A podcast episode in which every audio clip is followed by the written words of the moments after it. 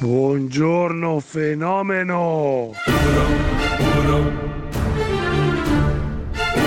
nessuno, uno, nessuno, nessuno, cento Milan. Uno, nessuno, cento Milan di Alessandro Milan con Leonardo Manera.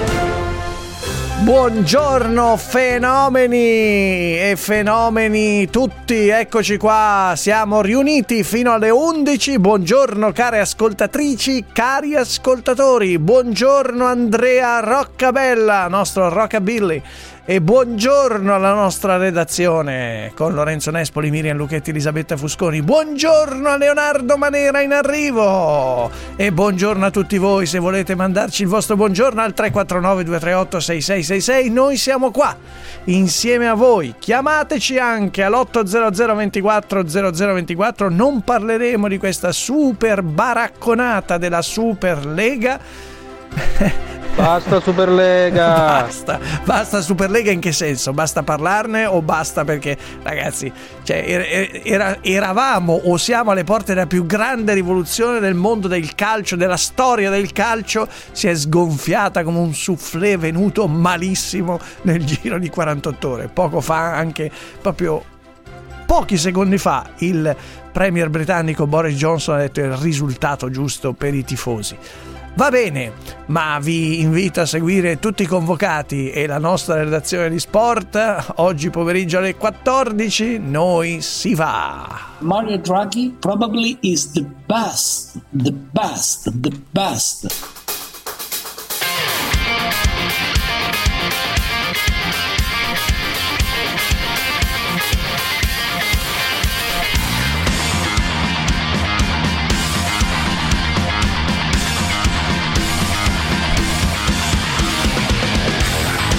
Basta metallari.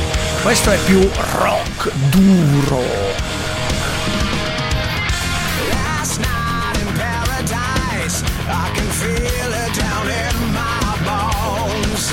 Rock duro. Now I die on the vine, waiting for my redemption song.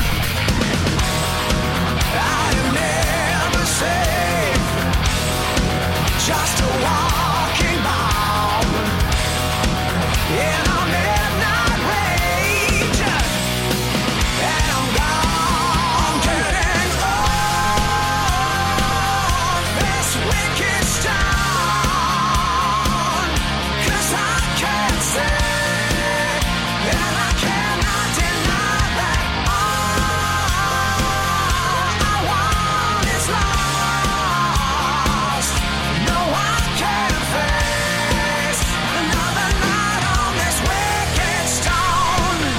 Che poi vi fa capire anche il, la scelta della musica, il, la tipologia delle giornate di Lucchetti, tipo oggi statele lontano, ecco, della nostra D J Lucchetti. È aggressive. Oh, oh ragazzi, sì? Ma da Milan che D J avete? Qui si Shazamma manetta. E D J Lucchetti, D J Lucchetti. Buona notizia, ci arriva Gabriele da Treviso. Gabriele da Treviso, voglio iniziare con una buona notizia perché eh, non sempre cattive notizie. Buona notizia, ieri mio figlio e la fidanzata, ventiquattro anni, sono stati vaccinati. Bene. Ah, a San Francisco. Ah.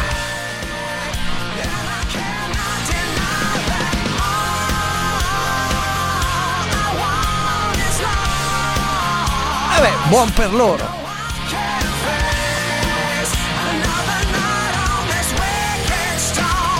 Comunque succede, succede in California, ma succede.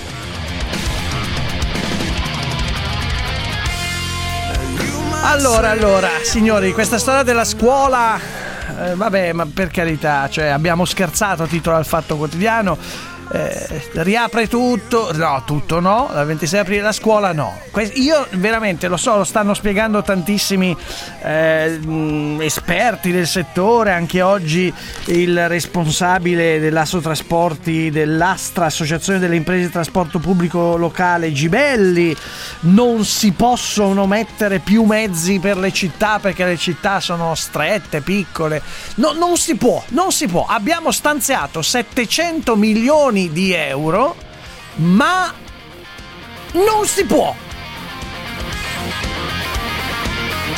Sostanzialmente dalle varie interviste è: non ci sono mezzi, le città sono strette, non c'è la capienza al cinquanta per cento, quindi è inutile, non c'è troppo traffico, eh, stringi stringi, fai alla fine la somma, il risultato è: oh, non si può.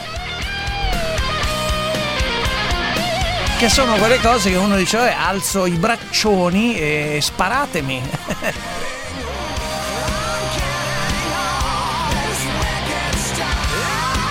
Fontana, Lombardia. Noi abbiamo evidenziato come sia abbastanza un'equazione insostenibile il pretendere che i eh, mezzi di trasporto abbiano un riempimento al cinquanta per cento, dovendo trasportare invece gli studenti che dovrebbero rientrare alla scuola al cento per cento. Zaia. Non può passare l'idea, non ci siamo organizzati. No, qua non c'è un problema di organizzarsi. È impossibile trovare sul mercato tutti questi mezzi. È impossibile trovare i mezzi, è impossibile intasare le città, è impossibile aumentare la capienza. Non si può. Non si può. Oh. Cioè, per esempio, tenendo a casa i lavoratori, smart working anche di più e facendo dare la precedenza agli studenti, magari si potrebbe. Mandate a scuola i ragazzi e fate stare a casa lavoratori che potrebbero lavorare anche da casa. Date la precedenza alle scuole se volete puntare al futuro del paese. No, no, la scelta contraria, la scelta opposta. E va bene, andiamo avanti così. Vi voglio far sentire invece un audio breve di Galli, Galli, Massimo Galli, che sentite cosa dice sulla libertà e il virus. Perché qui non è, ahimè, una questione di libertà, è il fatto che non fai trattative col virus. Ecco, questa cosa non è questione di libertà, io veramente faccio un po' fatica a digerirla. Come invece oggi scri- dice al Corriere della Sera Luca Richeldi, pneumologo del Gemelli, è stato nel C T S, è anche una questione di libertà, cioè bisogna contemperare le situazioni. Dice Luca Richeldi: la stanchezza degli italiani va considerata, la capacità di sacrificio individuale ha un limite, i segnali di insofferenza andavano tenuti in conto e quindi meglio riprendere gradualmente le attività mantenendole sotto controllo. Cioè, dice Richeldi, a un certo punto la gente è esausta, bisognerà anche tenere conto di quella, di quell'aspetto umano, i sentimenti, eh, come dire, la sopportazione che arriva al limite. Non è solo c'è il virus, eh, la libertà, mettetevela temporaneamente in quel posto e, e, e punto. Siete persone che non provate sensazioni, non provate emozioni, giusto? E questo l'ascoltatore lo diceva a me, diceva: lei è contro le aperture, evidentemente è uno che non prova emozioni, eh, sei tutto casa e chiesa, mi ha detto, casa, chiesa, lavoro, evidentemente non provo emozioni, non voglio andare a una cena, non voglio stare, eh, lo dico al professor Galli. Cioè, voglio dire, professor Galli vorrà andare a cena in sicurezza, eccetera, senza, voglio dire, non con un menù a base di Covid, per carità, questo no. Però c'è un limite alla fine che uno dice la sopportazione è al massimo. Comunque, comunque, queste sono le varie tematiche di cui vogliamo parlare. E però oggi abbiamo anche un, un ospite importante. Io sono, sono, sono contento che sia con noi, che abbia accettato questo invito, perché di questa vicenda dobbiamo, dobbiamo parlare. Ovviamente c'è un'inchiesta in corso e quindi non è che posso, eh, io posso farle tutte le domande del caso, ma non credo che possa darmi tutte le risposte, tutte le risposte, perché c'è un'inchiesta in corso. È l'inchiesta della Procura di Bergamo che deve cercare di accertare se ci siano delle responsabilità e a quali livelli per quello che è successo nel marzo dell'anno scorso, vale a dire la mancata zona rossa eh, nella Bergamasca, il, ad Alzano e, e quindi il punto, io vorrei che venga ben messo in chiaro agli ascoltatori, il punto è stabilire se ci sono persone che sono morte la cui morte poteva essere evitata, cioè al di là di quelle che sono le considerazioni politiche giù, sull'inchiesta eccetera. Questo è il punto. Allora io ringrazio molto eh, il procuratore aggiunto di Bergamo, Maria Cristina Rota, che è qui con noi e coordina queste indagini. Buongiorno dottoressa Rota e grazie di aver accettato questo invito. eh. Buongiorno anche a lei e grazie a voi. Perché è questo il punto, cioè lo vogliamo chiarire, stiamo parlando di capire se alcune vite umane potevano essere salvate, poi stringi stringi, il senso dell'inchiesta è questo qui. Sì, le confermo che la nostra è una indagine di natura penale che eh, non ha eh, un carattere politico, ha solo l'obiettivo di innanzitutto ricostruire come si sono svolti i fatti che hanno portato, ahimè, purtroppo a, eh, alla perdita di tante vite qui sul territorio bergamasco, in particolare dopo i problemi eh, nati all'ospedale di Alzano Lombardo. Mm. Per fare ciò, eh, atteso che eh, l'indagine è veramente a trecentosessanta gradi, Eh, stiamo raccogliendo elementi su tutti i fronti. Sì. Poi, una volta ricostruiti i fatti, come abbiamo già eh, ripetutamente dichiarato, eh, affronteremo tutti gli aspetti di natura tecnico-giuridica che non sono di poco rilievo mm-hmm. eh, e sono anche proprio complessi, quindi richiederanno un impegno notevole e un confronto tra tutti i magistrati che Eh, sono coassegnatari del procedimento per stabilire se c'è il nesso di causalità tra eh, le condotte eh, positive o mm-hmm. negative, insomma, eh, e l'evento, e laddove il nesso di causalità vi sia, individuare eventuali responsabilità, eh, le eventuali cioè. responsabilità in capo a persone che ancora non siamo in grado proprio di neanche in no no è chiaro. Senta, ci può aiutare? Io lo so, io le faccio tutte le domande del caso, ci sono delle domande alle quali lei evidentemente non potrà rispondermi, però eh, si è discusso molto eh, sul tecnicamente sulle responsabilità, le competenze per esempio sullo stabilire la cosiddetta zona rossa all'epoca a marzo, cioè se a livello regionale, se a livello statale, a livello governativo. Su questo siete riusciti a ad arrivare a una risposta precisa su chi aveva la competenza per farlo?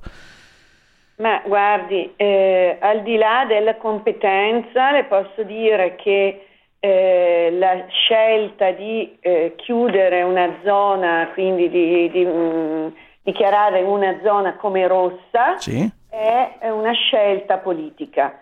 La competenza per chiudere la zona eh, compete- poteva competere all'epoca a diverse figure, certamente in primis allo Stato, ma non solo allo Stato, alla Regione, mm. alle province, ai comuni. Quindi un po' a tutti. Eh, così è difficile e, dire eh, toccava a te, cioè indicare una sola persona. È difficile e eh, diciamo che forse è anche difficile operare la scelta di chiusura, che è una scelta eh, complessa che ehm, comporta l'analisi di tantissimi fattori, oltre a quello della salute, anche quello della, mh, eh, come dire, dell'ordine pubblico. C'è una zona eh, come per esempio può essere Alzano o Nembro, non è sì. chiudere la casa. Che no, è, è chiaro, è chiaro. Un corso di serratura, perché vuol dire predisporre anche tutta una serie di controlli, una cinturazione dell'area che non è semplice. Sì. Quindi questo per spiegare che eh, dire diventa zona rossa un paese qualunque non è una decisione che si mette su carta in uh, cinque minuti in cui si prepara un provvedimento. Ah, questo cioè, ecco. È complicato. Una cosa sulla quale io ho visto varie interviste, sia a Report ma anche a Famiglia Cristiana, lei ha rilasciato qualche dichiarazione, sulla quale si può dire con certezza che mi sembra di capire in questa indagine non avete, forse è un eufemismo, avere avuto molta collaborazione dall'Organizzazione Mondiale della Sanità. Cioè lei si è detta un po' sorpresa, ha parlato anche di reticenza, di, di addirittura un tentativo di controllo nelle vostre indagini. Ce lo vuole spiegare questo passaggio perché è importante? Allora, è certamente importante eh, in quanto l'Organizzazione Mondiale della Sanità, come tutti sappiamo, è un organismo a livello mondiale che dovrebbe avere come prima connotazione la neutralità e come unico interesse obiettivo la tutela appunto della salute a livello mondiale.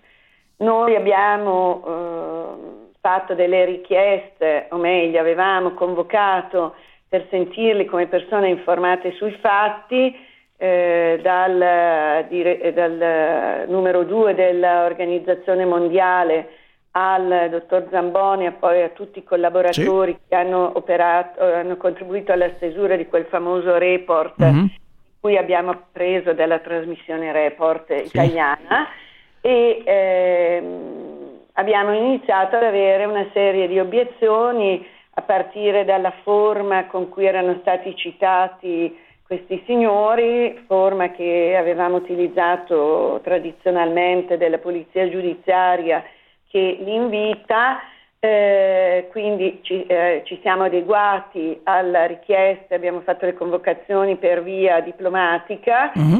convocazioni che eh, ovviamente hanno comportato una dilatazione dei tempi, eh certo. perché un conto è se io convoco lei con una telefonata o con un decreto che le porta la polizia locale o i carabinieri a casa, e un conto è se devo passare attraverso ministero, ehm, eh, ma alla fine italiano. alla fine però sono venuti a... alla fine sono venuti eh, molti di loro in modo spontaneo eh, a rendere le dichiarazioni, pur non avendo mai ricevuto da O M S la citazione. Quindi, e avendo ricevuto invece da O M S la indicazione di non presentarsi. Ecco, ma perché? Cioè, secondo lei perché? Non lo so, non lo so, dovete chiederlo all'O M S. Mm, noi stiamo aspettando una risposta a una serie di domande che abbiamo posto sempre attraverso i canali diplomatici a, a sto O M S. Punto, sì, a sto punto avete, avete oltre, capito che bisogna fare così?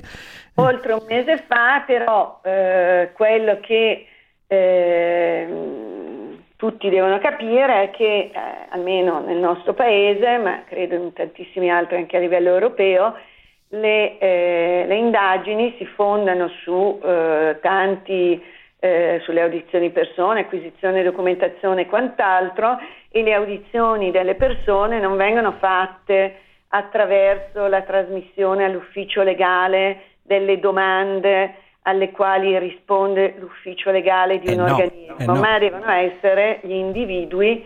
In ma perché questo avevano, questo avevano perché proposto? Questa era Ave... stata la prima proposta. Ah, cioè voi ci mandate le domande e il nostro ufficio legale risponde per Noi conto di... Noi le sottoponiamo all'ufficio rega- legale Beh. che valuterà se dare le risposte. Accidenti, insomma, e per questo lei, io... lei ha parlato ecco. di reticenza per questo, ecco. Ecco, io ho parlato di controllo non a, non a vanvera, perché in una risposta data a O M S, sempre per i canali ministeriali, eh, è stato richiesto che ci fosse una vigilanza da parte del Ministero degli Esteri, peraltro che non ha alcun titolo, perché semmai è il Ministero della Giustizia che mm. può vigilare sul uh, comportamento della Procura della Repubblica, o sull'autorità giudiziaria in genere, eh, la richiesta era che il Ministero degli Esteri vigilasse sul corretto modo di operare della Procura di Bergamo. Però, senta, eh, dottoressa Rota, io le devo fare questa domanda perché sono uscite delle intercettazioni, le ha viste su tutti i giornali, da cui si evince che il capo di gabinetto del ministro Speranza era, parlava eh, via chat con eh, Ranieri Guerra dell'O M S, con Brusaferro dell'Istituto Superiore di Sanità, sulla possibilità o forse la necessità di affossare o eh, insomma questo famoso rapporto Zambon, quello che diceva che non eravamo pronti. Allora, la domanda che io pongo anche agli ascoltatori, ma eh, la pongo anche a lei, poi lei non so cosa mi può rispondere, visto che il ministro Speranza l'avete sentito a gennaio. Ma se eh, il capo di gabinetto scriveva queste cose della necessità di affossare, eh, il, il ministro poteva non sapere, non essere informato dal suo capo di gabinetto? Guardi, eh, innanzitutto le voglio puntualizzare che non si tratta di intercettazioni telefoniche. Noi non abbiamo eh, intercettazioni telefoniche, non abbiamo mai fatto ricorso allo strumento delle intercettazioni telefoniche. Quelle a cui lei fa riferimento, se ho ben inteso e se sono quelle che ho letto anch'io da qualche parte, sono delle chat sì. eh, ricavate dal, dall'analisi dei cellulari che noi abbiamo acquisito a diversi soggetti che abbiamo sentito. Sì, in sono WhatsApp, sono scambi WhatsApp. Sono WhatsAppate, sì. Quindi poi che il ministro sapesse o non sapesse, io non sono in grado di risponderle. Noi abbiamo sentito in due occasioni il ministro, non chiaramente non, non sono qui a riferirle le dichiarazioni. No, è chiaro, però ministro. L'avrete fatta questa domanda al ministro, immagino, no? Come la faccio? Guardi, eh, nel momento in cui noi abbiamo sentito il ministro, questi messaggi non li avevamo. Ah, ecco. Ecco, eh, eh beh, questo forse caso, ca- cambia un po' la questione, nel senso che mm, mm. Allora io non, eh, non so eh, cosa accade all'interno di un ministero, eh, immagino, posso pensare che sia dovere del capo di gabinetto o dei collaboratori del ministro riferire al ministro, così come è dovere eh, dei sostituti riferire al procuratore, ma eh, non, non posso escludere che qualche omessa comunicazione vi sia stata. Non le so rispondere su questo punto. Questo sì. Però ci ha detto tante cose importanti, io procuratrice la ringrazio. So che siamo in fase di eh, è stata richiesta una proroga delle indagini per altri sei mesi, quindi siamo in fase di proroga e se lei ce lo permetterà e consentirà più avanti ci sentiremo quando, quando magari ci saranno stati degli sviluppi delle indagini in un senso o nell'altro. Intanto io la ringrazio molto davvero per aver accettato questo invito. Eh. Grazie anche Buona a voi giornata. E, e condivido con lei. Noi non abbiamo una direzione prefissata nell'indagine, quindi siamo aperti a ogni soluzione. Mm. Grazie che ci verrà data dall'attività che svolgiamo. Grazie a lei, grazie a tutti. Grazie a Maria Cristina Rota, eh, procuratore aggiunto di Bergamo. È colei che coordina le indagini su questa mancata zona rossa ad Alzano e Nembro lo scorso febbraio-marzo, sul piano pandemico non aggiornato, non applicato, sul famoso rapporto Zambon, tutte quelle domande che, ci, che, che facciamo noi anche da giornalisti, no? a, a sapere le eventuali responsabilità, se ce ne sono. Non è detto, un'indagine va fatta per capire se ci sono responsabilità, può darsi che non ce ne siano e si scoprirà più avanti. Andiamo in pubblicità.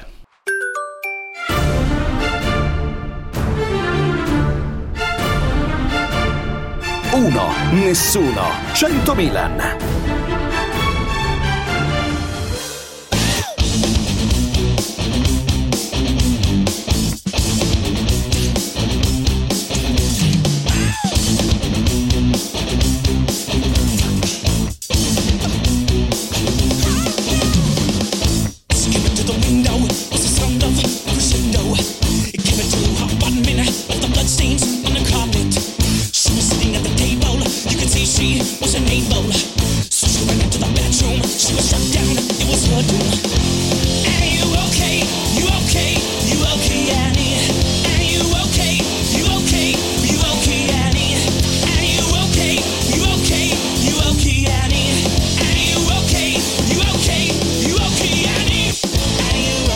Riaprire tutto il ventisei di aprile per poi richiudere tutto il primo di maggio, giusto?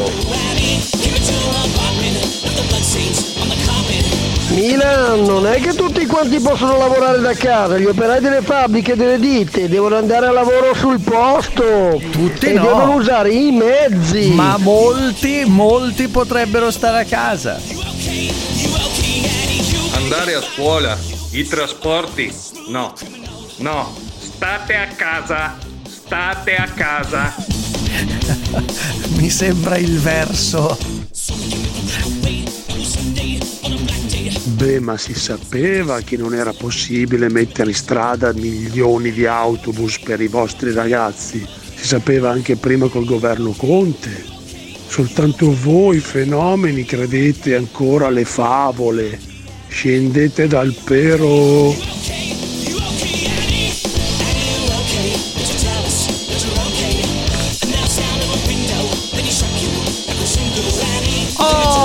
cari ascoltatori, io spero che qualche risposta finalmente l'abbiamo avuta dalla dottoressa Rota, procuratore capo, non procuratore capo, procuratore aggiunto di Bergamo, sulla complessa vicenda di questa inchiesta.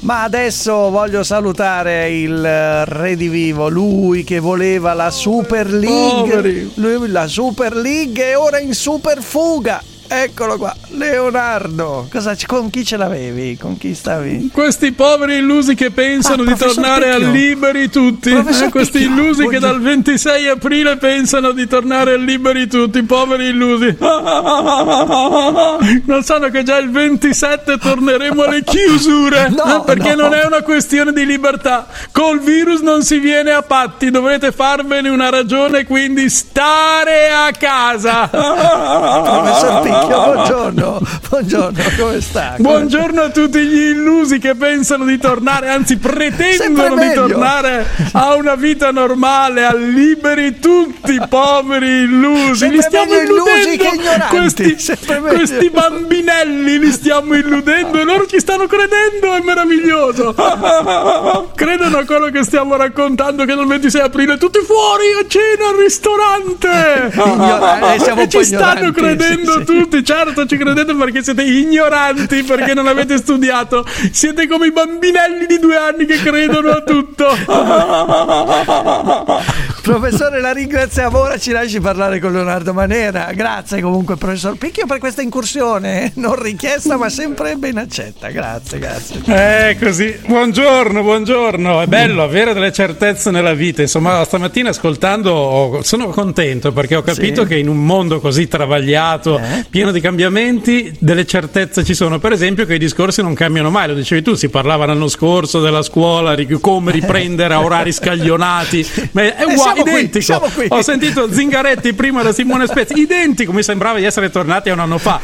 E poi no, adesso francamente noi faremo di tutto per ma come? Cioè, esatto, esattamente come un anno fa. E poi mi sono stupito quando Zingaretti da, da Simone Spezzi, ma nessuno poteva immaginare che un virus avesse delle varianti, ma come no, tutte, lui dice che sono più contagiose del quaranta per cento. Beh, ma tutti ce l'hanno detto i virologi durante l'anno che ogni virus ha sempre muta, decine, muta. centinaia di varianti, centinaia e muta. Di migliaia, quindi, no, centinaia di migliaia di, di varianti, quindi non è eh, onorevole Zingaretti una novità, insomma, niente, no? Niente, però... ce l'ha con Zingaretti, niente, ma, ma vai, vai. Ma poi vai, la Superlega, ma, ma anche la Superlega, eh. ma è veramente una farsa. Ma come si può pensare che persone che gestiscono miliardi di euro alla fine poi dicano una cosa e il giorno dopo la ritirano come se fosse niente, con la banca d'affari che deve garantire? Ho capito, ma allora sì, ma parlatene prima. Io se devo rivedere un contratto d'affitto devo fare migliaia di, di discussioni e queste no, cose che implicano miliardi di euro. Sì, così. Lo facciamo il giorno dopo, non ma lo facciamo più. Ma io veramente oggi? ogni volta mi stupisco sempre di più. Sai cosa succede a proposito di questo? Che se eh. uno oggi prende Repubblica, su Repubblica c'è intervista del direttore Maurizio Molinari ad Andrea Agnelli, il numero uno della Juventus, e per la verità c'è un'introduzione dell'intervista a dire facciamo questa intervista prima che Agnelli entri in una call con tutte le squadre, quella di ieri sera che è stata convocata una call d'urgenza. No? E poi segue l'intervista. Senti l'inizio. Presidente Agnelli, allora la Superlega perde pezzi? No, c'è un patto di sangue, andiamo avanti. Ah, ritiene che il progetto possa avere successo? Sì, ha il cento per cento di possibilità di successo. Tutto su Repubblica. Solo che ha fatto l'intervista prima del, della serata di ieri, quando è crollato tutto miseramente. Eh, lo so, eh, vabbè, sembra strano. Dico, visto che è una è cosa strano. così grossa che coinvolge veramente tanti soldi, ma parlatene prima. Sai cosa non lo so, io sai ho cosa questa impressione. Eh. Non sono stati scaltri. Secondo me no, so, questo è vero, sono... hanno preso esempio da te. Io pensavo che tu fossi scaltro una volta, invece poi ho dovuto Vabbè. amaramente cambiare idea. Vabbè. Va bene, adesso però vogliamo dare spazio alle nove e quaranta minuti. Ci ha scritto una mail molto accurata, è un giovane imprenditore in un settore, lo so che molte persone diranno ah ma dovete parlare di questo, è un settore in realtà che incide con la vita, nel senso che è il momento finale della vita, quello del saluto, il settore della cremazione. Allora io saluto Marco Baccini Baccini. Buongiorno Baccini, grazie di essere qui. Mm, buongiorno a voi, grazie mille dell'opportunità. Lei ha scritto anche a Mattarella, oltre che a noi, nel senso già ha fatto sapere che ha voluto scrivere anche al Presidente della Repubblica. Eh, c'è anche tra l'altro una situazione complicata in alcune regioni, l'abbiamo visto nel Lazio, a Roma, dove ci sono delle bare in attesa di cremazione per giorni, giorni, giorni. Però lei ha voluto dire sostanzialmente: guardate che noi stiamo lavorando in questo settore sette giorni su sette, purtroppo, eh, purtroppo nel senso è eh, lavoro, però eh, purtroppo dalla parte delle vittime, e, e, e non, non veniamo un po', non dico abbandonati, ma che grido di allarme ha voluto lanciare lei? Sostanzialmente Eh, facevo un po' da portavoce a quelli che sono i miei collaboratori ed eh, tutti gli operatori degli impianti di cremazione d'Italia, eh, siano amministrativi quali tecnici. Durante appunto la prima fase della pandemia ed anche la seconda, fortunatamente adesso sta leggermente calando, ecco, queste persone si sono sostanzialmente impegnate sacrificando il loro tempo eh, sette giorni su sette, come appunto facevo presente, ventiquattro ore su ventiquattro, in quanto gli impianti di cremazione sono aperti in, con questi orari, ed eh, pensavo che fosse opportuno dare un po' di merito, ecco, ad una categoria che mh, per anche questioni di tabù viene quasi sempre, diciamo, non menzionata. Mm. Eh, per me sono sostanzialmente stati degli eroi. Ho visto persone che, considerate abituate comunque alla morte nella quotidianità, comunque cedere, eh, piangere, uomini anche di una certa età. Questo mi ha fatto in primis molta specie ed eh, mi porta un estremo orgoglio, perché ho notato, ecco, tutto l'impegno e di sacrificio che ci hanno che messo nella...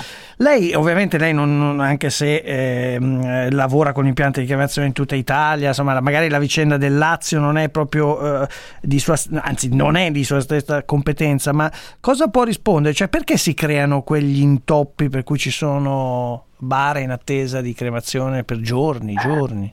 La situazione del Lazio c'è nota, di, di Roma in particolare, sì, c'è nota da, da anni. Mm. E il cellulare ci ha abbandonato, forse. Vediamo se lo recuperiamo. No. Eh, eh, aspetti un attimo, Baccini, perché and- il cellulare è andato via in una zona forse dove c'è stato un vuoto. Vediamo, vediamo un attimo di, di, di recuperarlo. Dovrebbe essere ancora in collegamento. Proviamo a sentire. Vediamo. Proviamo a sentire. Non torna Baccini, più, prego, non torna prego. più. No, Baccini, sì, sì, eccoci. eccoci Prego, no, diceva, è nota la Come... situazione di Roma, soprattutto, cioè? Ah, sì, la situazione romana è nota da qualche anno. C'è una commistione tra gli impegni presi per contratto dalla società Ama S P A ed il Comune di Roma. Eh, con il Covid questa situazione burocratica nel, nello svolgimento delle pratiche atte all'autorizzazione per la cremazione si è aggravata di molto, e questo ha comportato un accumulo, ahimè, disastroso, ma che c'era anche in passato, delle salme in giacenza presso i depositi.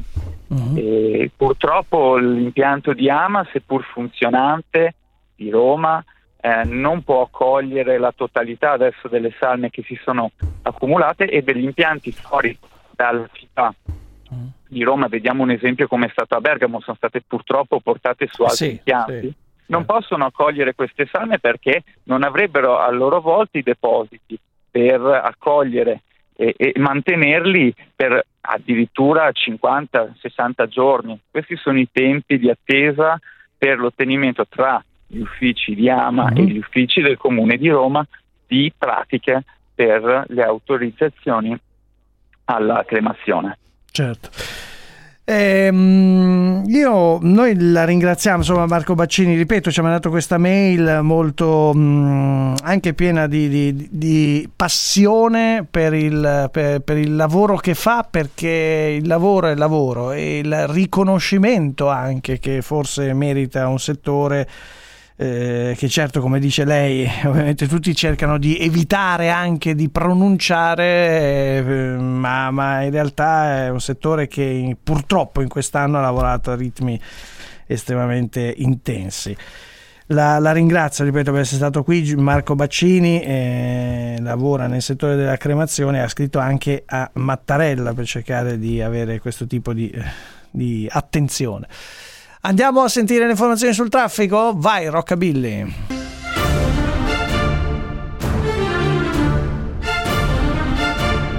Uno, nessuno, cento Milan.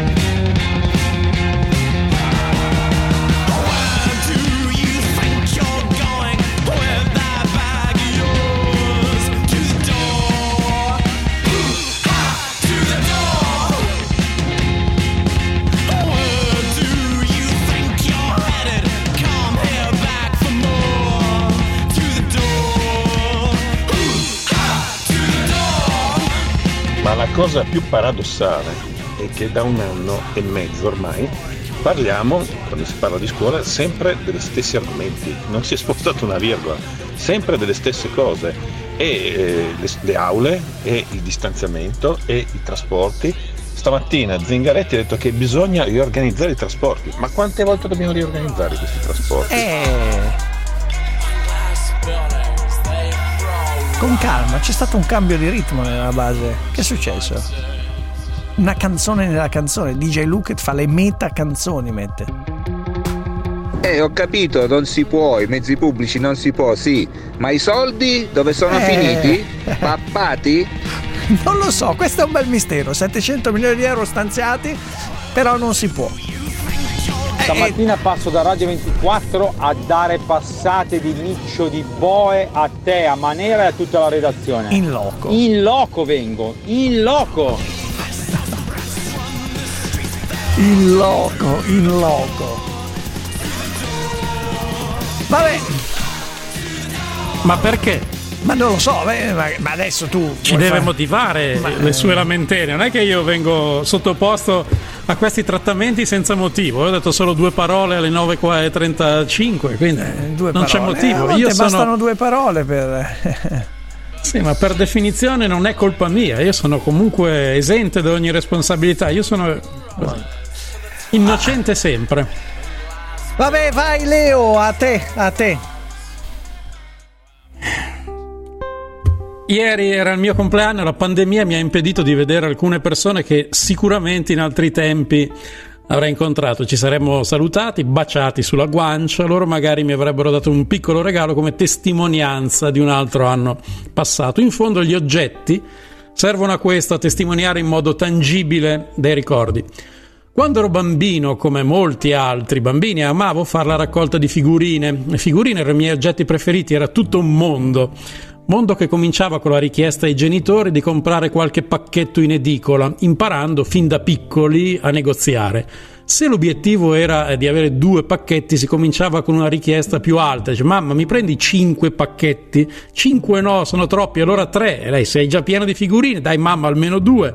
Va bene, due te le prendo, ma è l'ultima volta. E poi il giorno dopo si ricominciava col papà. Col papà si poteva puntare a tre pacchetti, perciò si partiva magari cominciando a chiederne sei. Questo perché di solito il padre, essendo anche lui appassionato di calcio, non era poi così contrario alle figurine dei calciatori e quindi cedeva più facilmente. Poi una volta ottenuti i pacchetti c'era sempre l'emozione di aprirli, sperando che dentro ci fossero figurine nuove e non copie di altre già possedute. C'erano quelle introvabili, tipo quella mitica di Pizzaballa. E poi dopo la soddisfazione di aver attaccato quelle nuove, le altre si mettevano nel pacchettone delle doppie e con quelle si andava a scambiarle o a giocare all'oratorio. Si giocava sopra, vinceva il giocatore che lanciando la figurina riusciva a piazzarla sopra a quella dell'avversario. Si giocava a costa, vinceva il giocatore che per primo riusciva a far stare la figurina in piedi contro la parete del muro, e si giocava a numero, dove contava più la fortuna che l'abilità. Insomma, La raccolta di figurine rappresentava la costruzione di un mondo, soprattutto per i maschi, e quelli che erano più abili nella negoziazione dell'acquisto dei pacchetti poi sicuramente da grandi sarebbero diventati ambasciatori o capi di gabinetto proprio grazie all'esperienza acquisita con le figurine. Poi alla fine, una volta completata la raccolta, l'album restava lì e negli anni successivi lo si sfogliava ricordando com'era stato quell'anno, anche a prescindere dal calcio e dai calciatori. Quell'album diventava qualcosa di più di un semplice album di figurine, diventava un ricordo e un pezzetto di vita. Noi, soprattutto noi occidentali, abbiamo bisogno di immagini, abbiamo bisogno anche di oggetti simbolici che ci ricordino qualcosa del passato. Quando siamo bambini ci bastano le figurine a testimoniare che quell'anno noi c'eravamo e la nostra vita è andata avanti. Poi più si cresce più i ricordi si accumulano e allora conserviamo oggetti che per noi sono rappresentativi di qualcosa o di qualcuno. Io ad esempio conservo gelosamente una piccola scultura di terracotta che mi regalò un detenuto di San Vittore. Mi disse che quando faceva quelle sculture si sentiva libero, non si sentiva più in cella e la sua mente era libera di vagare, di volare. Quella scultura la regalai poi a una ragazza, lasciamo stare che poi la storia finì male e non credo per colpa di quella scultura di terracotta, ma alla fine lei me la rese e per me poi è diventata simbolica di quel rapporto. Gli oggetti che conserviamo testimoniano quello che abbiamo vissuto e quello che non troviamo, come la mitica figurina di Pizzaballa, testimoniano quello che ci è mancato. Perché in ogni vita c'è un pizzaballa, c'è qualcosa che è mancato, ma c'è anche qualcosa che abbiamo avuto. E a volte basta una figurina, un oggetto, per ricordare chi siamo, chi siamo stati e chi c'era con noi in quel momento, per ripartire da lì e riempire finalmente il vuoto lasciato dagli eventi della vita e anche dalla mancanza di pizzaballa. Bravo Leo! Bravo, quando sei così nostalgico dei bei tempi sei è il meglio, il eh, meglio io ancora, meglio. Ho ancora un album di figurine del millenovecentottantatré ottantatré, è uno dei pochi che ho completato l'anno dopo la vittoria dell'Italia ai mondiali, hai visto, e rivedo visto. Tutti quelli che c'erano. Bravo. Allora, ma gli anni io sono mai, passati mai, invece. Mai li ho, sono riuscito mai a completare. Però facevo le, le, le, le gare, come dicevi te, in oratorio, a costa piuttosto che in piedi, tutte, oppure le, le, le, le battaglie, no? Quelle a figu, a cinque, a dieci, a venti, a mazzo, a mazzo si giocava. Vabbè, questo non lo conosco. Ma non sì, conosco, cioè che ognuno prendeva, cioè, ognuno prendeva, c'era o cinque contro cinque di carte, oppure quanto giocava a dieci. Oppure a, a, a mazzetto, cioè ti, te ne prendevi una, se ne avevi tante, ne prendevi un tot, potevano essere venti, trenta, ma senza contarle. Vabbè, c'è cioè, vita... Non ho capito ma in cosa consisteva il gioco esattamente, non sei stato chiaro. Una contro l'altro, cioè tu quando mettevi la lettera facevi A, A, e se tu mettevi la stessa lettera ti portavi a casa la figurina. Vabbè, ah, adesso... lettera, sì sì, si chiama eh, giocare a lettera, sì, sì. Giocare a lettera. Non eri stato chiaro, sì, però non ti eri espresso in modo si chiaro. Si può fare a cinque figurine contro cinque, a dieci contro dieci o a mazzetto, mazzetto che ne prendi un tot, un tot. Va bene, dai. Non eri stato chiaro, Vitale non sei chiaro. Da Milano, Vitale, Vitale, Vitale. Buongiorno. Buongiorno. Vediamo se il nome nome. Vediamo, sì. Vediamo, ciao Vitale. Signor Milan, buongiorno. Buongiorno, buongiorno. Buongiorno, buongiorno. Ascolti, io tra l'altro sto entrando da un cliente, però ben volentieri ho aspettato, eh. perché lei ha accennato allo smart working. Sì. Però vai anche a valutare un attimino il tutto, che siamo in un paese che si chiama Italia, non è Francia, non è Germania, non è Inghilterra, eh. né andare contro i tempi. Lo smart working è stato sfruttato tantissimo, eh. ha causato a, Mila- a Milano vantaggi, ma... enormi svantaggi, sì. perché chi ha attività come le nostre, che vanno alla ristorazione, al bar e eh. l'abbigliamento, che si scopre che a Milano essere, a parte la finanza, a parte i grandi studi di avvocatura eh. e tutto quanto, cioè rappresenta un business notevole e molto importante, tant'è che Milano è una delle città che in questo momento sta soffrendo di più per tutto quello che riguarda i servizi del terziario, quindi eh. ristorazione, abbigliamento e tutto Vabbè. quanto. Se noi andiamo a colpire ulteriormente ancora di più, aumentare ancora di più lo smart working, sì. non solo alcune aziende non sono attrezzate a farlo, ma vuol dire non, non dico non ripartire, ma in ma tutti quei settori. Vitale, ma io non, è, io non è che voglio affossare nessun settore, però cosa facciamo? Visto che ci dicono non si può, cosa facciamo? Affossiamo la scuola invece? Signor Milan, eh, mi scusi, sì. allora io ho studenti, ho figli che ormai sono universitari. ma io ho amici che sono presidi a Brescia di, sono di Brescia, di scuole medie e soprattutto superiori, mm. ma se ste benedetti eh, trasporti, che sono forse una delle cause di contagio, io stamattina andando eh. prendere la macchina sono passato davanti a una metropolitana. Benissimo. E non siamo al top. Ah. Allora se non, si sono problemi, se non si può non si può cioè, eh, ma se non si può non po- si può, ma perché devono sacrificare? Allora guardi, la riprendo alle dieci perché devo andare al giornale radio, no, sta entrando un cliente. Io non ho capito, non si può non si può non si può affossare ulteriormente i settori economici, quindi studenti attaccatevi al tram.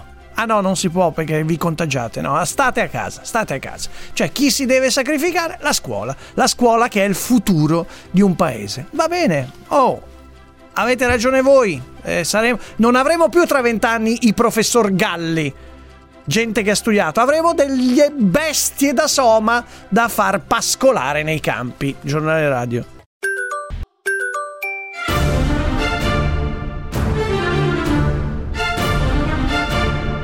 Uno, nessuno, cento Milan.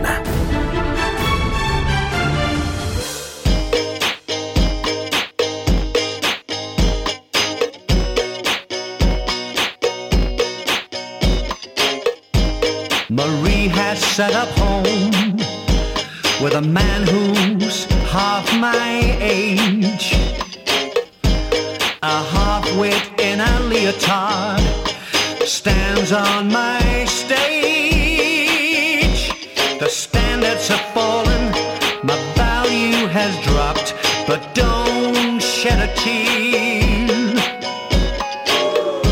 Some walk like they own the place, whilst others creep in fear. Try if you can to walk like a man, but you don't come near. You've got to fly.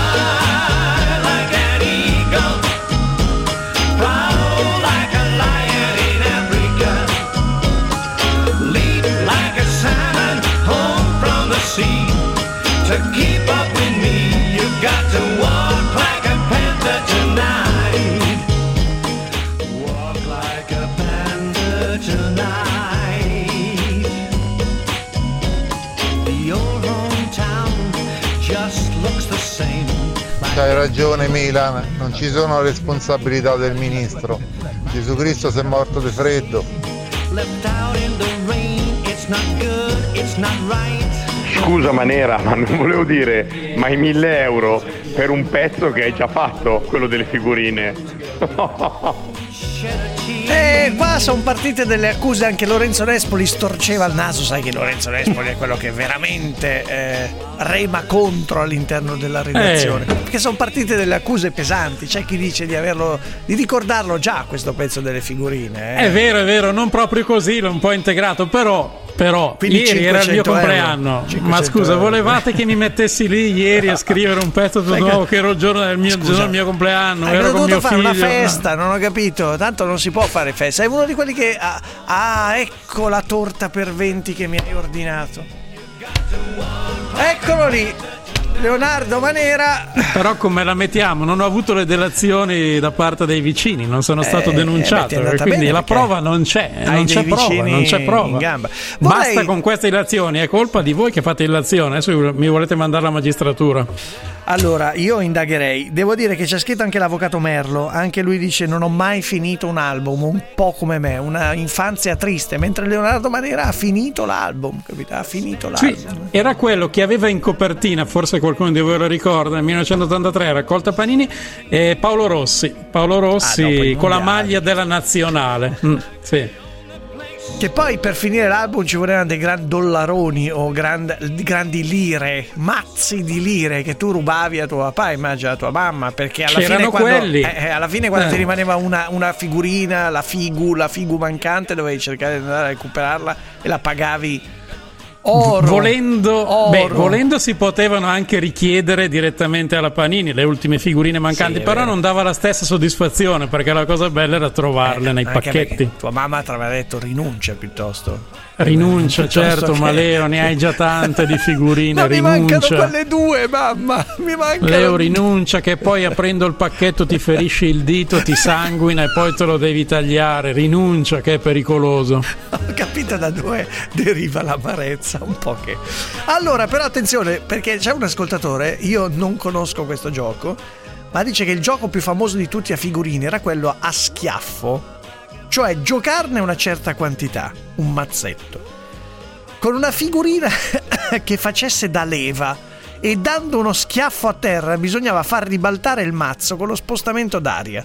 Le figurine che si giravano a faccia in giù venivano vinte. Io questo non, non lo ricordo. No, neanch'io, anch'io no. Penso di non averlo mai fatto.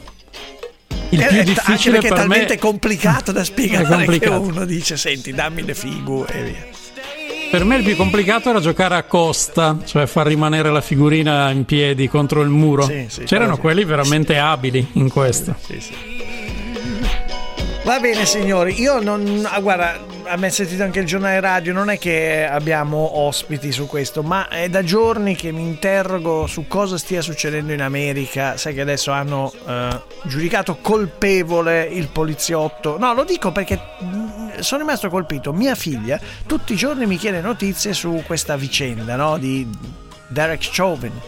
È stato giudicato colpevole da una giuria, adesso il giudice dovrà stabilire la pena, rischia fino a quaranta anni. Nel frattempo a Columbus in Ohio, con quattro colpi d'arma da fuoco, un poliziotto ha ucciso una teenager di quindici anni, una ragazza che pare avesse un coltello, però l'ha gettato per terra. Adesso si vedrà, perché tanto ci sono tutte le immagini, anche le immagini della body cam della polizia. Due giorni fa a Chicago abbiamo visto le immagini terribili di questo tredicenne ucciso perché pare avesse la pistola, ma l'ha gettata, ma poi ha alzato le mani. È inquietantissimo, cioè questa cosa. Noi ci interroghiamo sulle cose meno meno gravi, ma lì sta succedendo in America una serie di episodi davvero davvero numericamente impressionanti e così concentrati. Non ho una risposta, ve la voglio fornire come riflessione, perché tutte le volte mia figlia mi chiede, io non, non so cosa dirle, nel senso che siamo così lontani da quel tipo di, di cultura che non lo so. Tu Leo cosa, cosa dovresti, cosa dici, cosa diresti a un figlio che ti chiede ma come mai succedono queste cose con eh, tra l'altro scusa succedono soprattutto ad anni di, di ragazzi, di persone di origine magari ispanica. Eh beh, sì, è qui il eh, problema, cioè sì, che, certo. che, che sta suscitando, infatti eh, si temono già eh, direi scontri. Che evidentemente è un problema di integrazione mai com- compiuta veramente, ecco. Certamente girano tantissime armi, ma su quello sono un po' come gli italiani, eh? Che anche Biden ha detto ora basta le troppe armi, perché questo è uno dei problemi, cioè i poliziotti hanno sempre paura di trovarsi anche magari tredicenni, quattordicenni, quindicenni di gang o sospetti di gang, hanno paura perché avere una pistola lì è semplice. Eh, E, e però fanno come in Italia. Da quanti anni senti ora poniamo un limite alle armi? Un presidente americano, l'aveva detto Clinton, l'aveva detto Obama, in genere i democratici lo dicono, ora lo dice Trump Biden. No, però Trump no, certo, perché Trump sapeva che non sarebbe cambiato, anche se l'avesse detto probabilmente, perché, no, perché Biden non... lo dice ma difficilmente cambierà. Sì, no, lo so, forse certo, perché, non perché aveva un'idea Trump diversa. Lo so, lo so, ma era per dire, era diciamo ironico, nel senso che poi lo dicono tutti ma di fatto non lo fa nessuno, quindi tanto vale non dirlo. Su questo sì, però insomma mi inquieta moltissimo. Adesso vedremo questo sviluppo anche a Columbus in Ohio, perché si temono ovviamente nuovi scontri, nuove manifestazioni di protesta e... E vabbè, andiamo, andiamo al traffico, poi ci raggiunge Luca Perri, il nostro grande amico astrofisico, per raccontarci, per parlare di questa notizia di Marte, dei droni su Marte. Pensa a mettere Manera su un grande drone e fargli esplorare Marte. Beh, sarebbe meraviglioso, tra poco. Ah.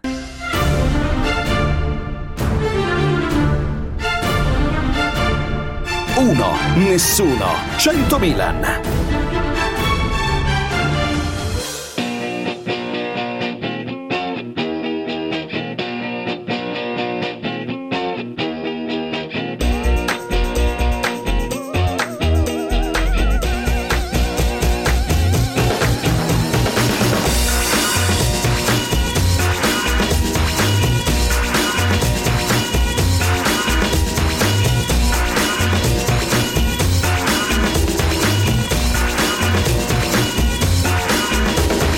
dancing behind movie scenes, behind the movie scene. Sadi Rani, she's the one that keeps the dream alive from the morning past the evening to the end of the life. Grim fool Asher on the forty-five. Well, it's a grim fool Asher on the forty-five. Grim fool Asher on the forty-five. Well, it's a grim fool Asher on the forty-five. Ciao Milan, volevo dire a Leonardo, ne approfitto, che io ieri sera lo stavo aspettando al bar centrale per l'aperitivo, ma non si è fatto vedere, non si è fatto vivo. Braccino corto Manera! Ma come bar centrale? Bar Jimmy? Come il bar centrale? Che bar è? Ah, non so neanche quale sia il bar centrale, non... Vabbè, aspetta, vai, c'è ancora? Porcabilli? I più famosi a figurine, i tre giochi più famosi erano colletti numero uno, coi colletti dei calciatori, secondo numeri, quindi alto e basso, più semplice, e poi c'era muro, che si tiravano le figurine eh. a mo' di frisbee contro il muro e vinceva chi eh, si avvicinava più al muro anche, o andava sopra un'altra. Questa l'ho capito, ma Colletti Colletti non, non, neanche Colletti. Io non lo, conosco, non, non lo conosco Colletti numero. Io sapevo, le, io sapevo le lettere, cioè tu avevi anche Roberto, anche Pruzzo, R e, e tu avevi sì. R, eh, non so, un altro con la R e vincevi la figu. Sì, Colletti. Ma Colletti cos'è? Non, Colletti, non lo conosco. Lo so. Vediamo se Chiediamo, Luca Perri. Lo, sì, esatto. Il nostro astrofisico secondo me lo sa, lo sa, perché lui mica ha passato l'infanzia studiando, eh, ha passato l'infanzia sulle figu, sulle figurine come tutti. Luca Perri, buongiorno, nostro buongiorno. astrofisico. Buongiorno. Eh? Ah, gi- giocavi, buongiorno. Giocavi a figu? No, no, eccolo, no, ecco. È un bambino disagio, no, non giocavo con le figurine, avevo ecco. solo l'album delle figurine degli animali, era l'unico album che ho fatto e, eh. e non l'ho neanche finito ovviamente. Ah, ecco, quindi, ecco, vabbè. No, no. Allora, tra l'altro, no, io devo dire una cosa, sappiamo che è uscito un tuo libro, ma ti richiameremo prima, perché so che il ventisette aprile, questa è un'anteprima, è un'anteprima, il ventisette aprile esce un tuo libro, ma quindi approfondiremo settimana prossima, sei già reinvitato.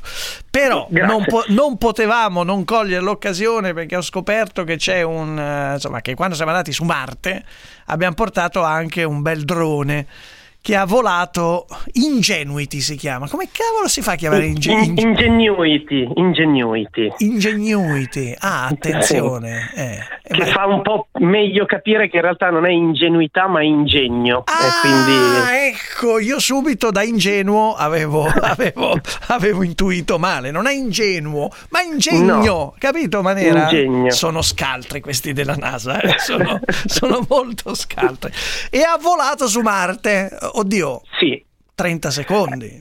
Wow. Ha volato trentanove secondi, eh. Eh, però no, non dimentichiamoci, allora è la prima volta intanto che eh, in un altro mondo, che sia un, una luna o un pianeta, eh, un qualcosa si solleva dal suolo non con dei razzi ma con un'elica, in un volo tra l'altro autonomo, quindi ha fatto tutto da solo e eh, sì, sono trentanove secondi, ma se noi pensiamo che il Flyer, il biplano dei fratelli Wright nel millenovecentotre eh, si è alzato per dodici secondi di volo, trentanove sono già tanti. eh. sessantasei anni dopo il Flyer noi eravamo sulla Luna eh, con una persona, quindi chissà dove saremo fra sessantasei anni dopo che un drone in automatico si è alzato nell'atmosfera tra l'altro rarefattissima di Marte, che è un centesimo di quella, mm. eh, di quella terrestre. Infatti questo era un dimostratore tecnologico, cioè doveva riuscire a dimostrare che si può volare. Quindi voglio dire, è un esperimento, in realtà trentanove secondi, si è alzato tre metri credo, non, sì, non molto esatto. di più.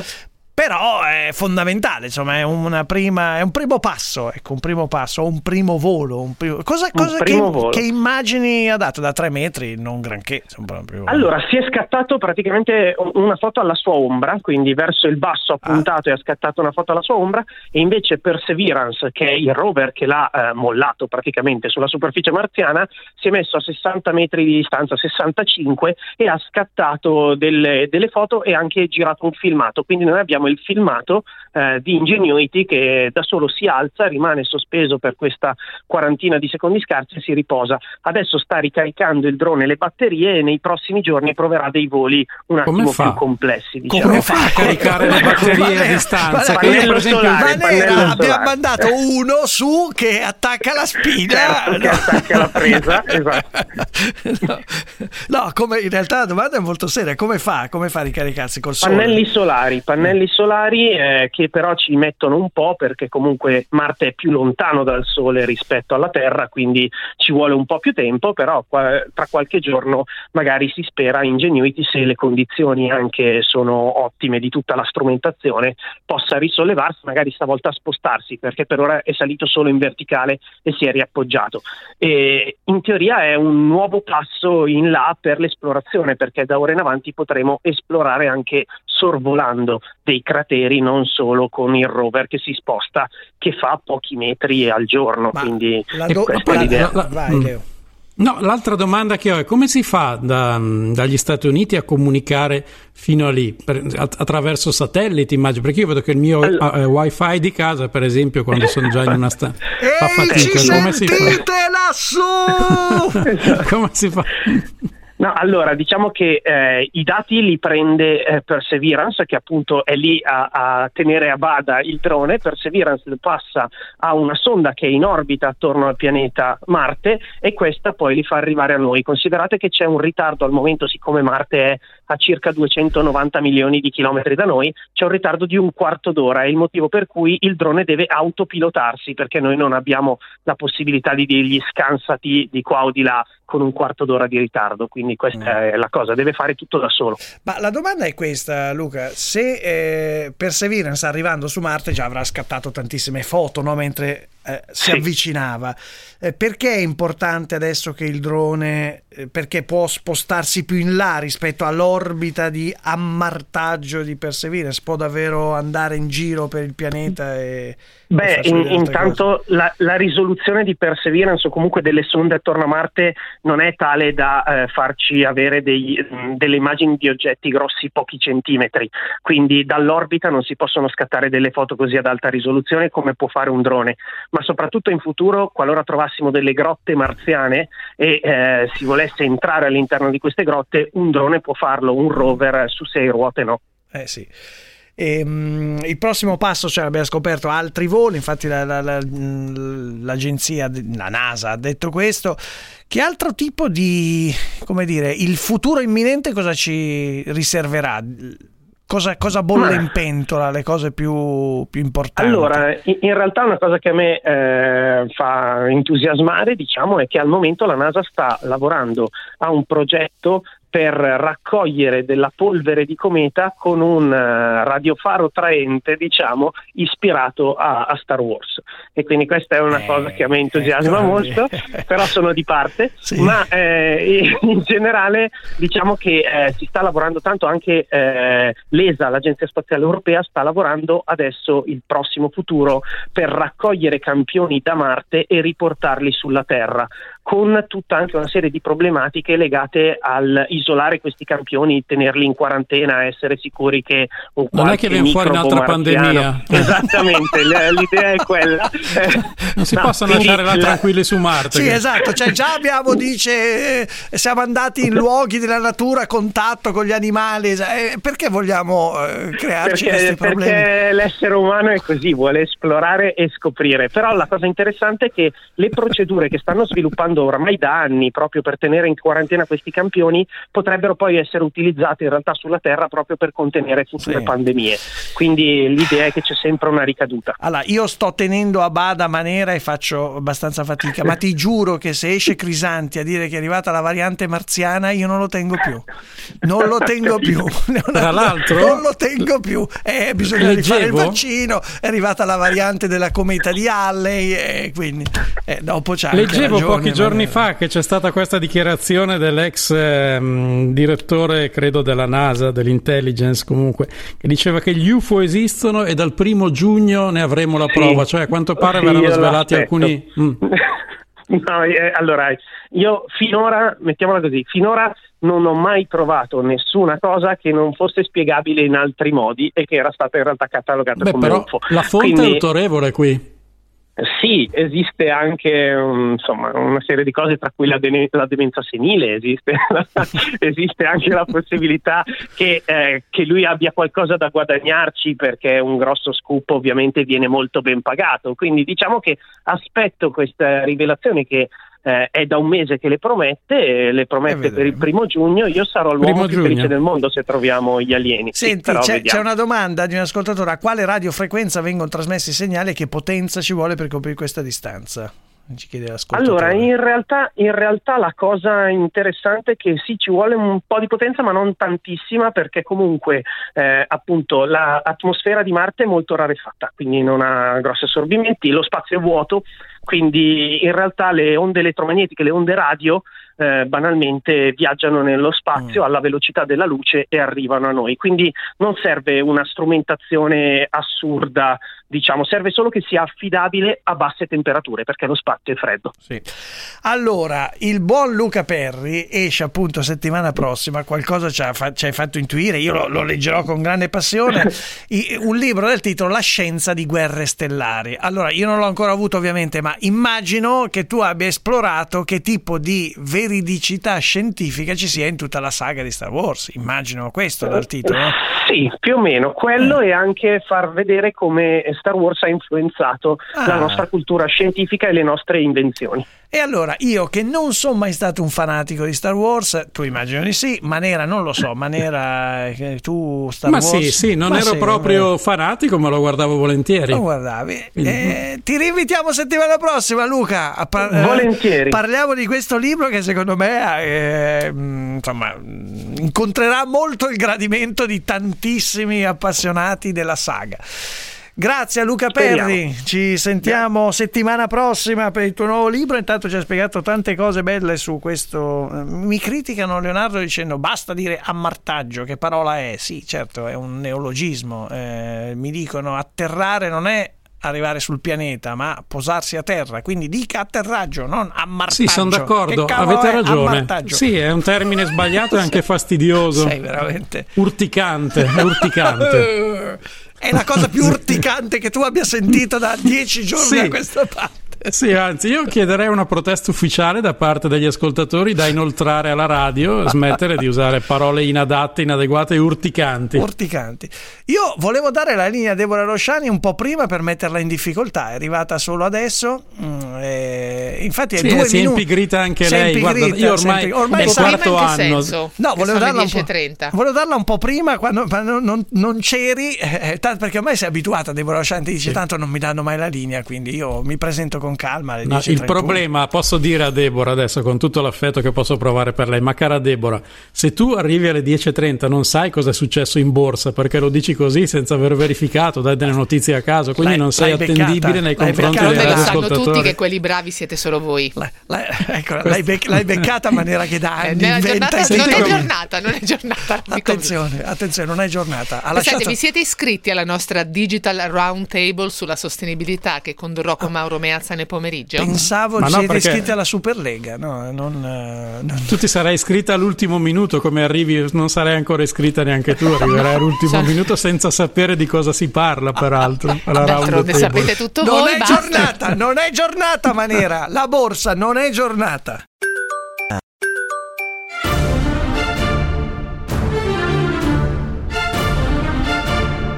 Uno, nessuno, cento Milan.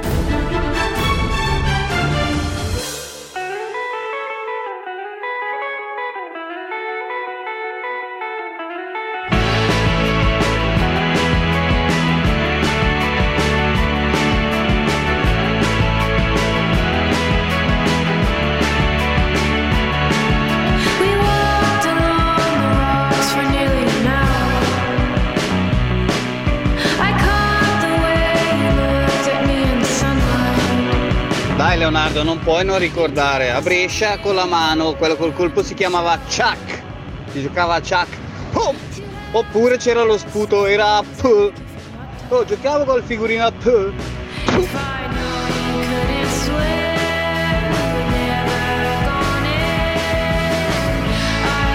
Milan c'era anche il gioco della lontananza, a chi tirava la figurina più lontana, poi tanti mettevano due figurine uguali una sopra l'altra ah. per farla più pesante, così andava ecco. più lontano. Secondo me lui era uno di questi, uno di quelli che truffava, truffava per vincere la figu, mamma mia. Papà, papà, come mai in America ammazzano tutti quelli ispanici e quelli di colore? Vedi figliolo, gli americani sono razzisti, ecco così gli devi dire.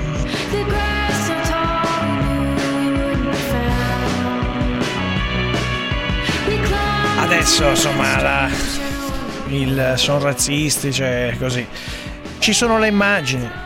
Eh, le trovate, vedete, ci sono già le immagini della body cam dei poliziotti di Columbus in Ohio che intervengono per sedare una rissa tra adolescenti e parte il colpo. Adesso le stavo vedendo un po' in pubblicità, stavo sentendo, e poi tutti i video anche delle persone a fianco, perché in America eh, si utilizza proprio questa modalità del, anche durante gli arresti, di prendere i telefonini, filmare, perché tutto ciò poi diventa è, è assolutamente legale, è consentito, basta non interferire con un arresto, ma si fanno le immagini perché poi divent- possano diventare delle prove. E ci sono le immagini anche di questo, di, di, di, di, di, della sparatoria, del colpo che parte e, e di questa ragazza di quindici anni uccisa, l'ennesima. Ah vabbè, dai, andiamo su cose un po' più leggere, perché vedo che questa storia delle figu... Ah, Nello da Napoli, buongiorno Nello. Buongiorno, ciao, auguri della trasmissione. Grazie, grazie Nello. Allora, mh, prima sentivo, io stavo per... sentivo la trasmissione dove si parlava del famoso gioco con le figurine, sì. detto in napoletano i ritrattilli. Ok, da ritratto ovviamente.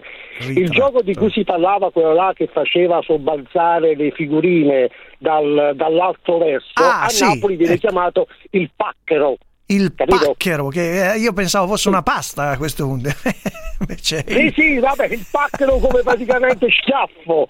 Veniva ah. dato questo schiaffo tipo pippolone, ossia mettendo la mano con un cavo sul marmo, e la velocità con cui si dava praticamente questo schiaffo eh, sotto al marmo faceva sì che dall'aria che si spostava potesse ribaltare praticamente le figurine. Eh, e quelle che si ribaltavano non le vinceva.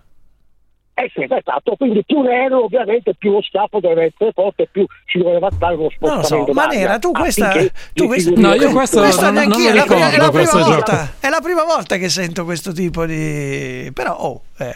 Ma e quante volte hai giocato a questo, Nello? Quante ne hai vinte? Eh, ma questo è il gioco dell'infanzia di chi come me ha i suoi cinquantanove anni ovviamente. Eh, certo, certo. Sì, hai ma più... anch'io, anch'io giocavo a figurine, ma non in particolare a questo pacchero, hai, diciamo. Hai più vinto o perso a pacchero? Eh, diciamo a volte vincevo, a volte perdevo. Eh.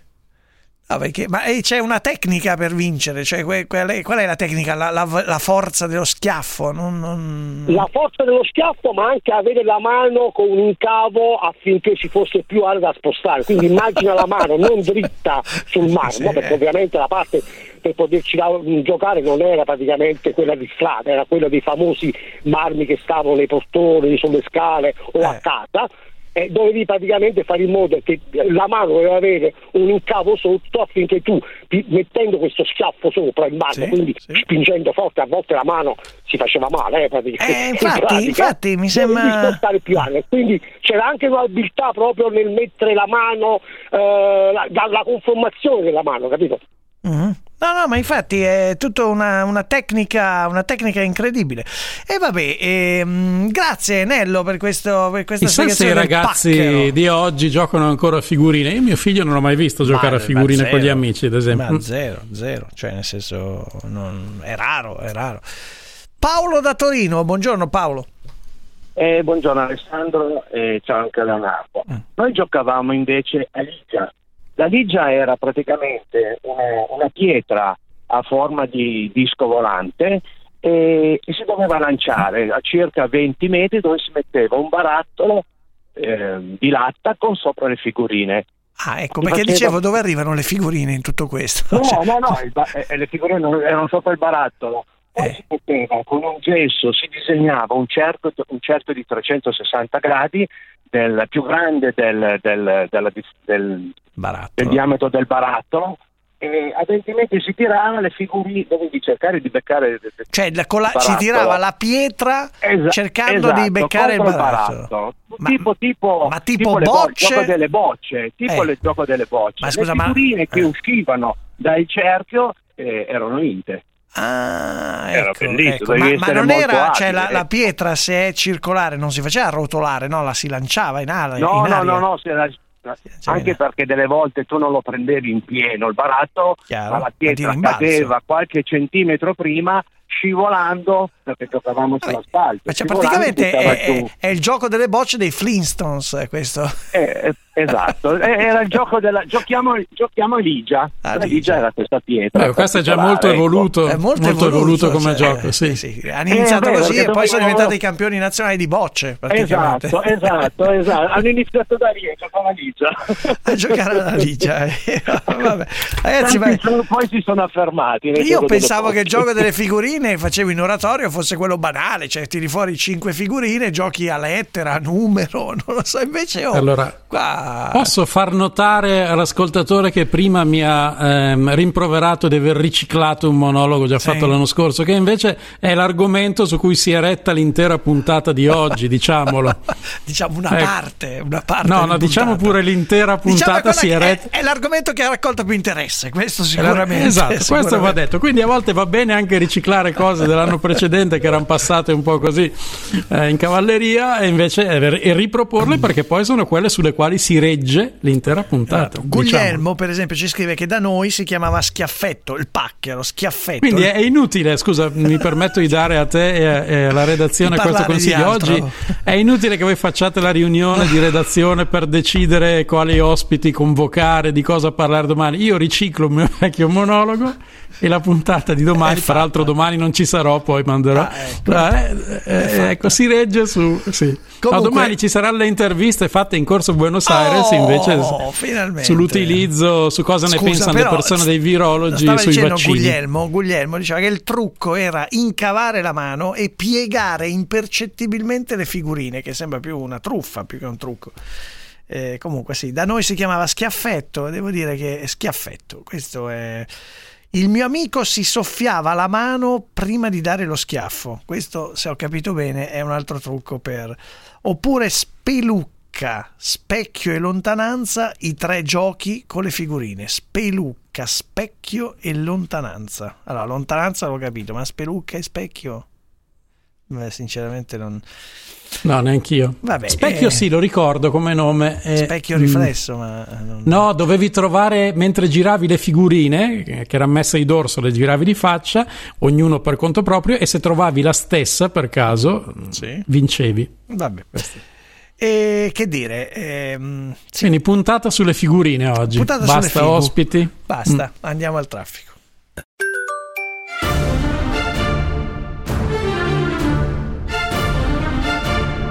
Uno, nessuno, cento Milan.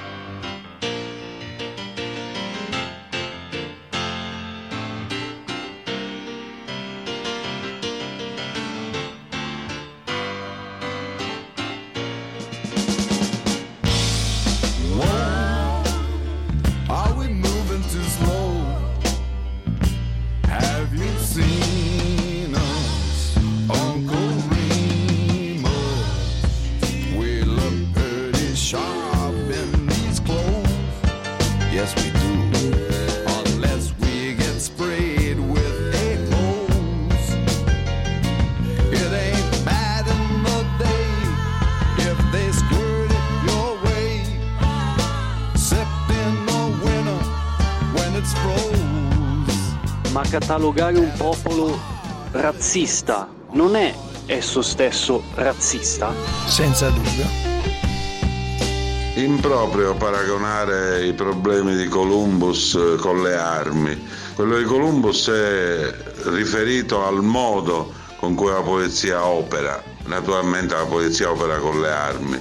E le stragi fatte dai supermercati sono un'altra cosa, quindi sommare per avere l'effetto aggiunto è strumentale.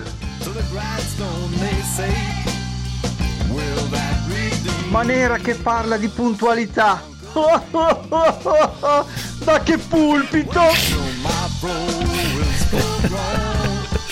Allora devo ribadire, eh, no, non no, ho neanche voglia di ribadire, lascio perdere, guarda, rinuncio, no, rinuncio, rinuncia, rinuncia, rinuncia e spostati, che è arrivato il momento di gustarsi un buon cibo, perché è arrivato il nostro chef emozionale, il nostro Bernardo Ferruccio Ronchi Baronchelli. Eccolo qua, buongiorno. Allora, chef emozionale, buongiorno, buongiorno. buongiorno. Allora, qualcuno mi chiama purezza, hm? qualcuno mm. mi chiama genio, eh. qualcuno mi chiama melatonina, perché ti porto nel mondo dei sogni. Signor melatonina, sì. Esattamente, esattamente. Allora, come certamente avrete sentito, dal ventisei, oh. settimana prossima, dovrebbero riaprire i bar e certo. i ristoranti. All'aperto, all'aperto. Ma io invece, no, io pensavo che la mia dimora culinaria, il Desco di Nice a Pannocchio di Castelbiondo, che io pensavo che dovesse rimanere chiusa, visto che non è né un bar né un ristorante. E cos'è? Allora ho chiamato il premier Draghi, che è un abitué ah, sì. di Pannocchio, e gli ho chiesto: Mario, Mario, in quanto dimora culinaria il Desco di Nice può riaprire? E lui ha detto: sì, ma solo se ha i tavoli all'aperto, signor Melatonina. Allora, per sicurezza, gli ho detto: ho un giardino botanico di mille ettari a cultura idro- idroponica, sì. può andare bene? Vabbè. Lui mi ha risposto che bastava una tenda o un gazebo. Mamma mia, che volgarità, una tenda o un gazebo. Ma come la chiama Adesso soprattutto siamo... Draghi quando... Melatonina, signor Melatonina. Vabbè.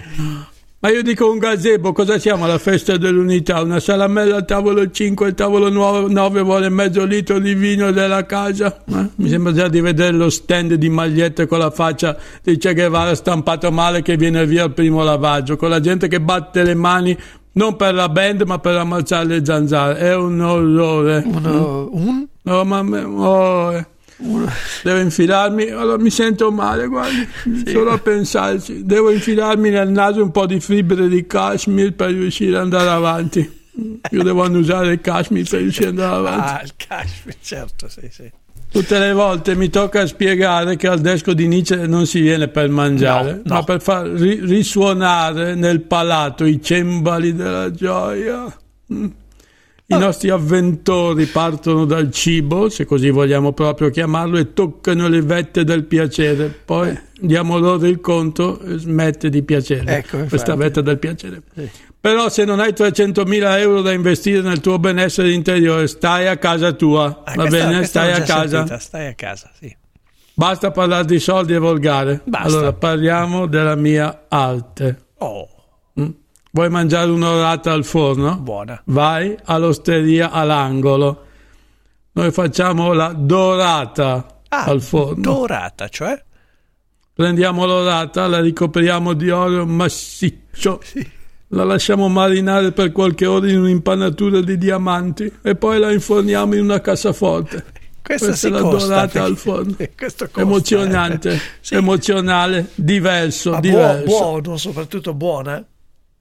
Allora, ho sentito invocare il mio nome, sono qui a donarvi una delle mie creazioni. Va bene, prego, Melatonina. Il titolo è L'urgenza della contingenza. Mm? L'urgenza mm. della contingenza. Diamo, diciamo, gli ingredienti. Sì. Una lacrima di olio, questa mm. vergine d'oliva pura, naturalmente. Sì, ovvio. E un mini, mini batuffolo di mollica di pane, diciamo grande come un cotton fioc, per dare un'idea anche di dimensione per sì. voi che avete bisogno sempre di sapere cubi quanto basta, va bene? Cubi. Allora, eh. no, come un batuffolo di un vabbè, cotton fioc. Sì. La goccia d'olio, che è scivolosa e fuggevole, rappresenta la caducità dell'istante e un invito a cogliere l'attimo. Mm?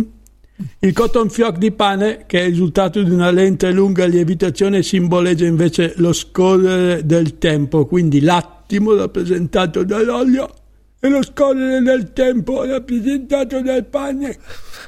sì. Prendete la lacrima di olio a mani nude, a mani nude. Come si fa? Eh. Allora non riuscirete, ma fa parte del processo sì, vabbè, creativo. Sì, è la creazione. Adagiatela su un piatto. Quindi ripetete l'operazione all'infinito, prima o poi riuscirete a versarlo a mani nude, la lacrima d'olio. A quel punto raccogliete il cotton fior di pane e immergetelo eh? con un rapido movimento della mano e voilà! Voilà! Voilà! Pane e olio. Qualcuno potrebbe pensare... No! No! Non è pane e olio, non è nemmeno una specie di scarpetta. Magari fosse pane è una olio, dichiarazione, è una dichiarazione sull'urgenza che incontra la contingenza. Ecco. O altre parole che finiscono in enza a volta a scelta. Sì, ecco. Eh... È finito. duecentosettantamila euro. Ah beh, però, ecco, eh, per pagare la dorata, soprattutto diamanti. No, non c'era, oro, quella no. Era un'altra no, cosa, ah, ecco, non confonda lei. No, no, per carità. Allora, allora. Magari pane e olio, buona quest'ora, se ah, fosse, ci fosse ah, del pane. Ah, cosa c'è? Ah, che... Sto pensando alla mia creazione. Ah, eh. ah, ah. Sì. Allora, vi aspetto a Pannocchio. Sua di moglie cosa dice sua moglie di queste creazioni? Ah, guardi, mia moglie è in estasi ogni volta eh, che io infatti, propongo una nuova creazione, perché lei naturalmente sulla mia stessa lunghezza d'onda non andiamo in trattoria per riempirci la pancia in modo eh no, volgare, certo, certo. Noi andiamo in posti dove possiamo riempire la nostra mente. Bene. E soprattutto vi aspettiamo per svuotare il vostro portafoglio. Ecco, signor Melatonina, noi la ringraziamo molto e sì. Alla prossima. Saluti sono... anche da mia moglie Maria Assunta Benedetta Bernarda Intingolo Paciulli. Ce la saluti, ce le saluti mia tutte. Compagna eh, di vita sapevo. E di creazioni Va. culinarie. Grazie, grazie Melatonina. Grazie a lei. Alla prossima, ci troviamo domattina. Dear ladies and gentlemen, thank you.